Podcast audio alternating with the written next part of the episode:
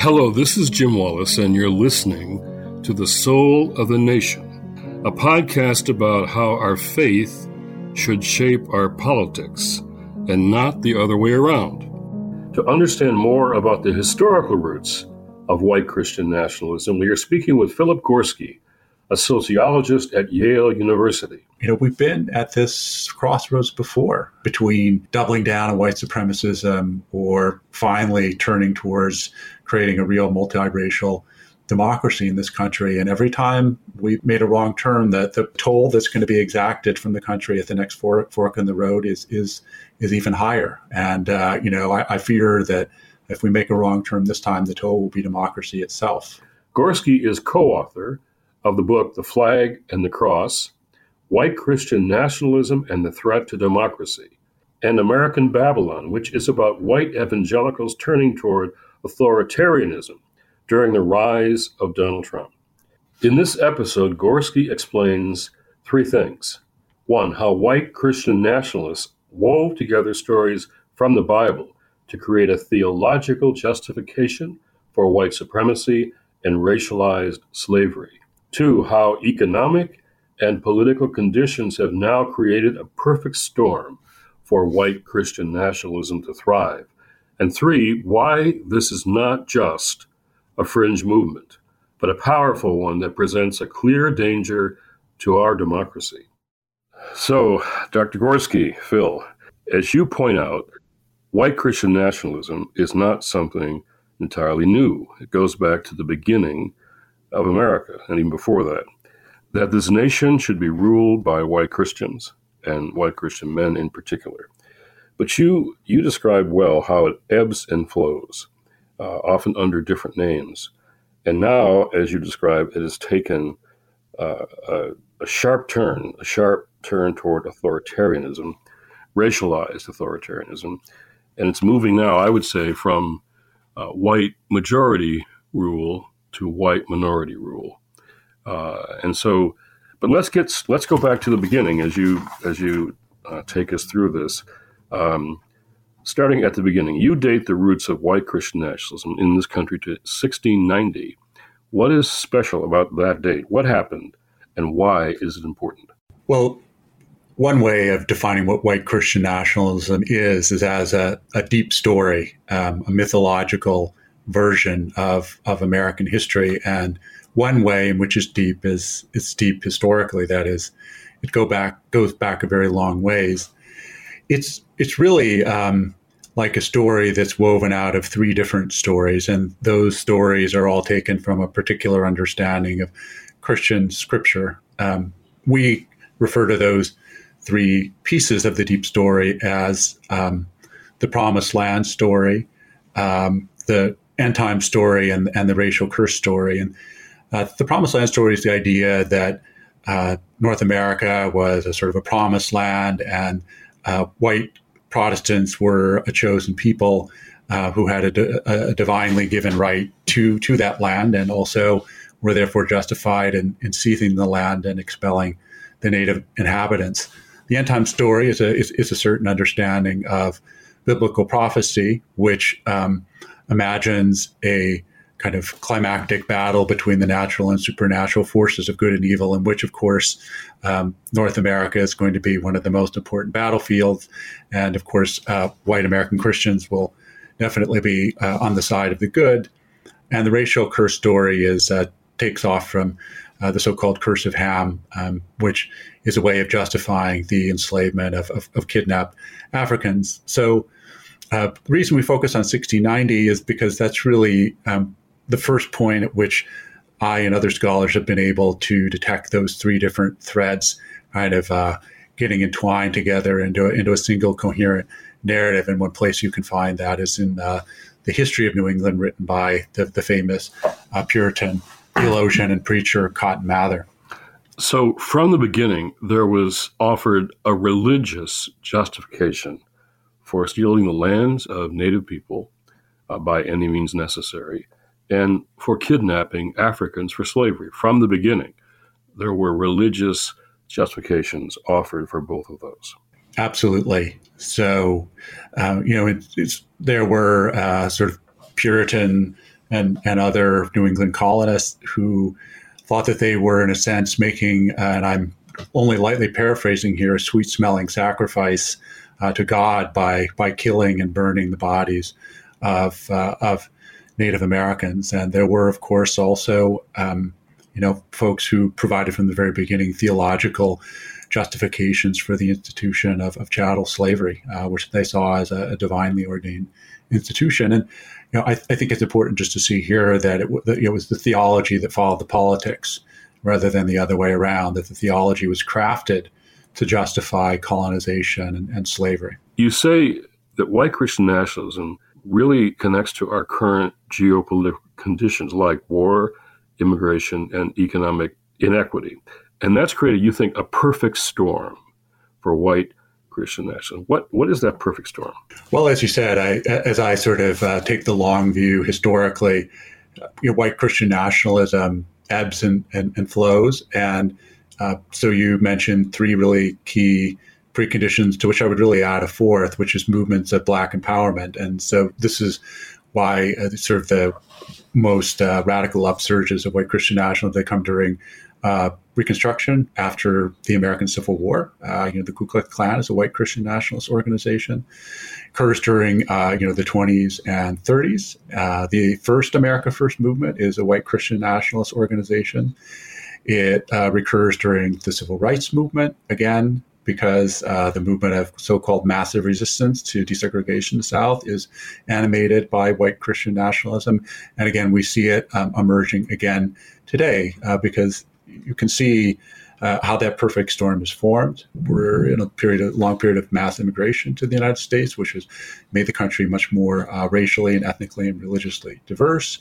We uh, are still suffering from the after effects of the 2008 recession now from more economic instability generated by the pandemic. Uh, there's uh, a sense of, uh, of, of the country being uh, under threat. We've been in a kind of a never-ending war, first with radical Islam, quote unquote, um, and uh, and now with other forces around the world, which has created tremendous kind of blowback and and, and resentment, also amongst uh, folks who served in that war. And now with the arrival of the Black Lives Matter movement, and of course the election of Barack Obama, uh, a period of, of, Black empowerment. And so, you know, checking all four of those boxes, um, I can't say I'm surprised that we're seeing the upsurge that we're seeing. And I think it's uh, it's even more severe um, and even more anti-democratic because uh, you know the fact is that uh, conservative white Christian majority is now rapidly becoming uh, a minority, and they're well aware of this and and very afraid of it, and having a very difficult time imagining a more pluralistic kind of America where they might have to share power. To me, that fourth uh, question, and you speak to it later in in your book, is the changing demography. I think that's a, such a terrible threat to white Christian nationalists. I think their strategy can be summed up in a sentence, which is how to prevent changing demography from changing our democracy. The possibility, the real possibility of America becoming the first nation in the world that has a genuinely multiracial democracy is, I think, the most terrible threat to the losing of that power. You know, I, I would just, I would just say, you know, it, it, I think it, it's important, especially, um, you know, for for American Christians to, to understand that there have always been voices in the past who have pushed back against the deep story of white Christian nationalism, who um, had political theologies that you know could sustain pluralism, inclusion. Again, also goes back to the very beginning. I would point to people like Roger Williams, uh, many of the many of the abolitionists. Uh, you know, had very well worked out theologies of liberal democracy and, and, and, cultural cultural pluralism. And you know, we need to we need to pull on those resources, and we need to pull on those resources because you know we've been at this crossroads before between doubling down on white supremacism or finally turning towards creating a real multiracial democracy in this country. And every time we made a wrong turn, the, the toll that's going to be exacted from the country at the next fork, fork in the road is is is even higher. And uh, you know, I, I fear that if we make a wrong turn this time, the toll will be democracy itself. We've always seen, and often don't lift up the way you are right now, uh, white abolitionists who've always been religious dissenters to white Christian nationalism. How does white Christian nationalism use religion to hide race? Or how is whiteness the hidden link that transforms the story into a real political vision for white minority rule? Yeah, so uh, I guess a couple of things I, w- I would say say about that. Um, you know, one is that you know there was a period where white Christian nationalism was a kind of a colorblind Christian nationalism. It just said, well, you know, personal accountability, personal freedom, free markets. Um, everybody's on everybody's on their own and everybody's going to get their get their just desserts. And what we're seeing now is a kind of more full throated, vulgar kind of Christian nationalism, which will speak not even in very subtle ways about racism and will appeal in not very subtle ways to white grievance. So that certainly is uh, there. And you know, as you say, it, it's been there from the very, very beginning. I mean, in a way, you could almost say that whiteness itself was hammered out in the forge of white Christian nationalism. I mean, whiteness was opposed to you know heathenism quote unquote of the native peoples and it was opposed to the blackness of kidnapped africans. And you know before that americans didn't think of themselves as white. They thought of themselves as english or scottish or german right? It's interesting how the ethnicities of europeans who came here were kind of lost when they came here because when they came here they all became white people. And whiteness became the foundation for this new nation, which is in fact uh, why it's such a threat. You said it's a threat now. I, I, I, think I think white Christian nationalism is the single greatest threat now to democracy in America and to the integrity of Christian witness. Both of them at the same time. Yeah, you make a you make a very very important point, uh, which I think uh, is is one that faithful Christians on you know all political persuasions really really do need to hear, which is that this is this is an ideology which is not serving the witness of the church. On the contrary, it's driving people out of the church. And this has been evident to sociologists for the better part of three decades now uh, that the way in which some Christians increasingly embraced a particular partisan identity to the degree that their you know party identity reshaped their Christian identity in ways they might not even been aware of other folks look at that and say, well, if that's what Christianity means, I mean, I don't believe that, or I don't think that's right or just. And so I don't want any part of any of that. If you just look back historically, if you wonder why it is that Christianity has, has withered to the degree that it has in many parts of Europe, it's because in the 19th century, conservative Christians there made the same kind of Faustian bargain, you know, thought that they could uh, protect Christianity by you know, hiding behind the state and using state power to uh, to pressure folks and to enforce their beliefs, and that has never been the American way. That is exactly the fact that there has been so much pluralism and religious freedom in the United States is why Christianity has done as well here as it has, and. Uh, I just don't understand why um, you know some folks just can't see that uh, the way in which uh, embracing this ideology, confusing partisan identity with religious conviction, is uh, you know the worst and most damaging thing that they could possibly be doing for the witness of the faith that they care so much about. So your book lays out so uh, clearly uh, how this has shaped our past, how it's come to our present. Let's look at what's next. You have a quote here in your book, "Avoiding the Big One." That chapter is very frightening. Let me just read it.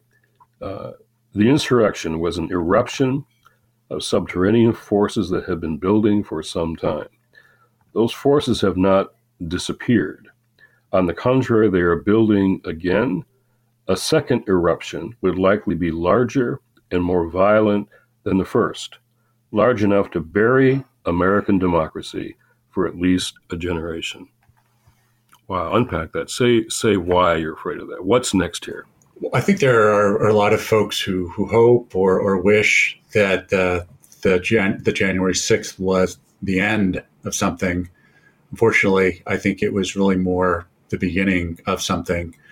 And I feel that that's become clearer as time has gone on, as uh, as the big lie was propagated by by Trump and his followers about about a stolen election.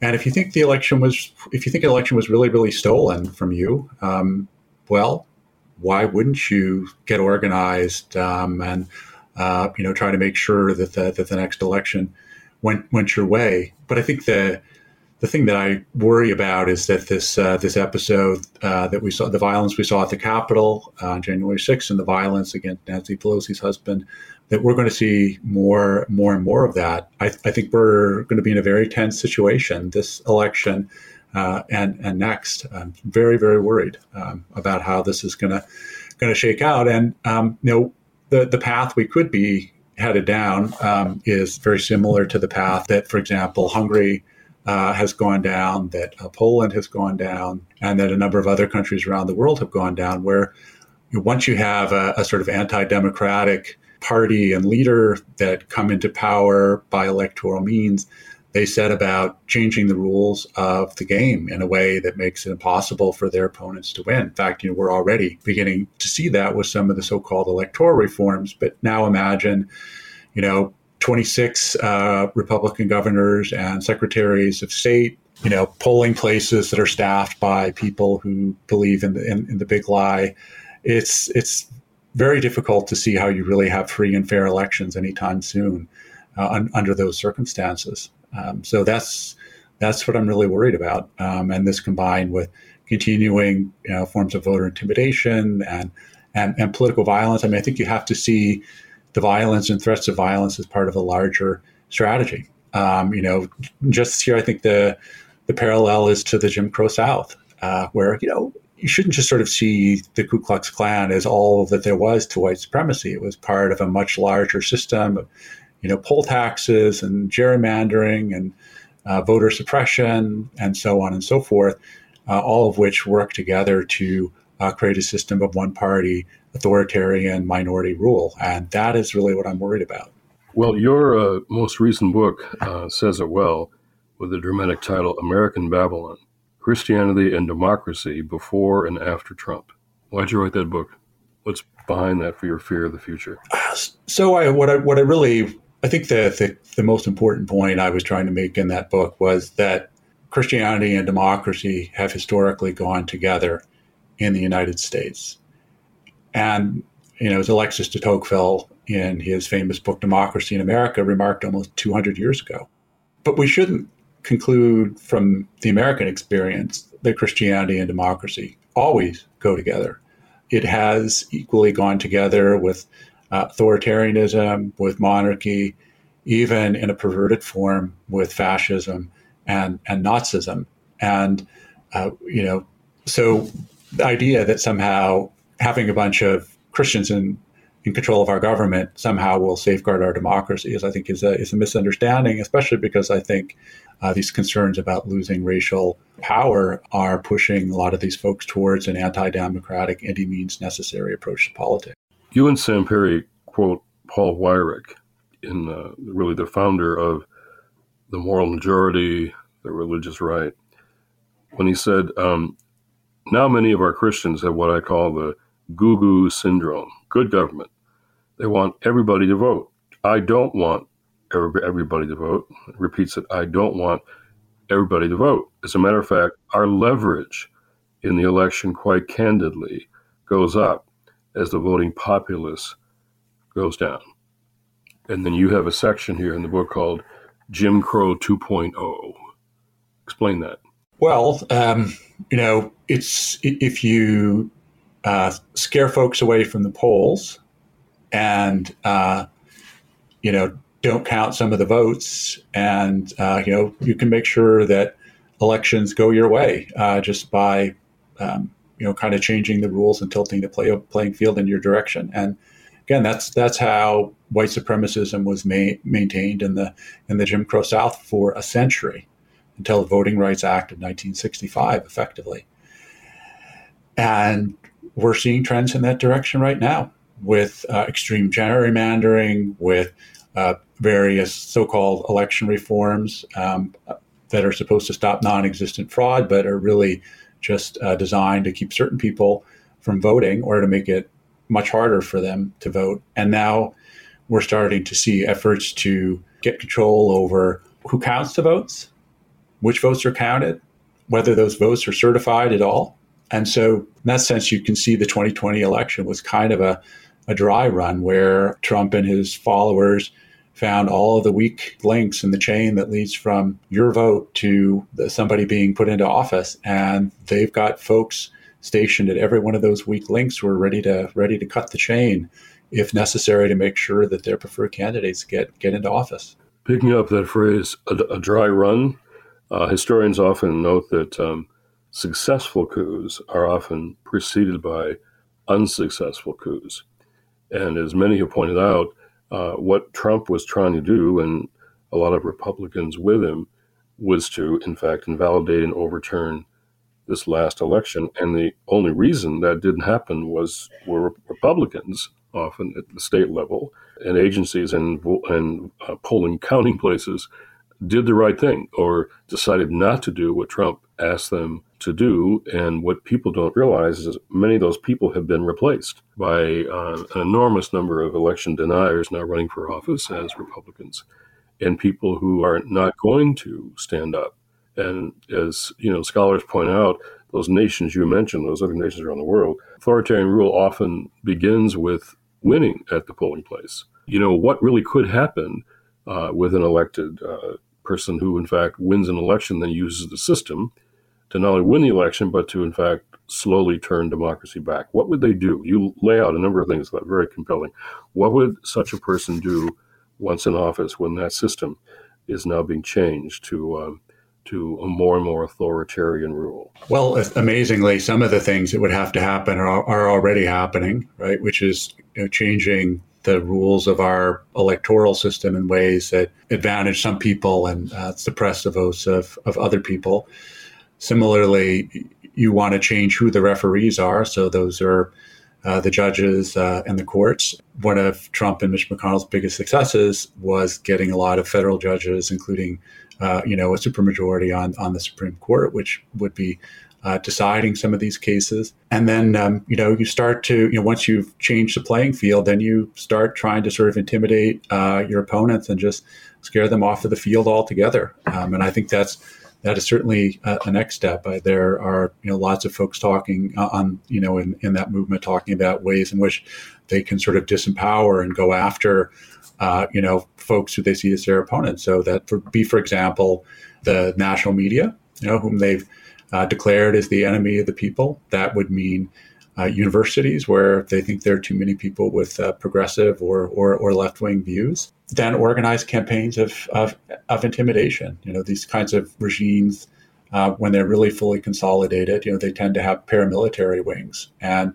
that kind of vigilante, the, those, those militia groups are already forming. Last question, and the one that must be on the minds of all the listeners. How do we keep this from happening? How do, what can be done to stop white Christian nationalism? What are the things we need to do at a national level? What's what are the things that could stop it, could reverse it, could even uh, undermine it and defeat it?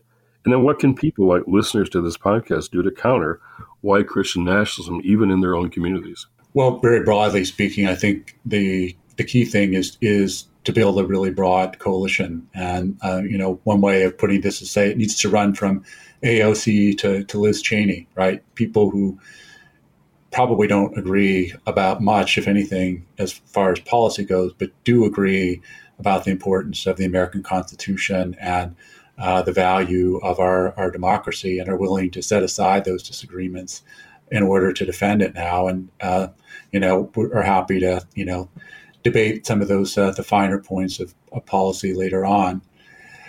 I think too that it, it's incredibly important, and I know you're doing this work right now, Jim, that you know a lot of Christians don't agree with this, including even some conservative Christians. It's important for secular progressives to be willing to sort of you know open up and embrace folks like that again as much as they might disagree with them about certain issues in terms of what people faith can do there's only so much that a Yale sociologist or you know an academic can really do. Um, you know, speaking in the language of sociology or history or statistics. I, I, I think uh, it's, it's just really incredibly important form of individual witness um, that people of faith can undertake to really just explain, you know, as you've often done, why Christian nationalism is so harmful and heretical. Um, that it, it, simply does not uh, comport with the Christian Gospels and uh, with Jesus's teachings, which were universalistic, which were inclusive, which uh, centered issues of, of, justice and concern for the poor, much more than you know concerns about uh, say marriage and, and sexuality. To say nothing about you know free markets or you know American military power, which it's hard to imagine something that was would have been further from from his mind. So that that's re- that's really important, and I, I think too you know, one thing that um, folks, one mistake, and I count myself guilty of this as well, is that that, that folks, uh, you know, have done is to just focus too much on national politics. National politics are important, but going forward, I think local and state politics are going to be incredibly important, especially depending on how the elections turn out. If you know, if in 20 January 20th, 2025, Trump is back in the White House, six conservative Supreme Court justices, Mitch McConnell, and um, Kevin McCarthy in charge of Congress, you know, state government is going to become, you know, the thing that we're really going to have to have to defend, um, and local government. So, you know, focus on local politics and state politics too. That's going to be really, really important, and that's something everybody can do. I mean, you can run for your school board. You know, you can run to become, you know, uh, an alder person or a council person in, in, in, your city. There are lots of ways to get involved, and that's going to be so important going forward in our forum at Georgetown just a couple nights ago, uh, we were saying that part of this is just people standing up and saying, no, no, I don't agree with that. That's wrong. That's not Christian. I'm a white Christian and I don't believe in any of that stuff uh, practically in their communities. Um, and how, how uh, this, uh, uh, this notion of um, going back, as you were just suggesting, to the text. What did Jesus say? Uh, if we're Christians, that means we follow what Jesus said. Here's what he said about loving our neighbor and even loving our enemies. Here's what he said about how we treat the poor. Uh, here's the text. I, often say, people, here's the text. Do you believe it or not? but go back to our text and our our gospel and what Jesus is really saying here. Uh, and I think sometimes people on the on the left or in the liberal uh, world think the answer to something like white Christian nationalism is just more secularism just move away from religion altogether. Let's just get this out of the way so we can.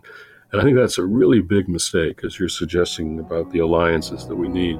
Because, in fact, the answer to bad religion is better religion, uh, not no religion.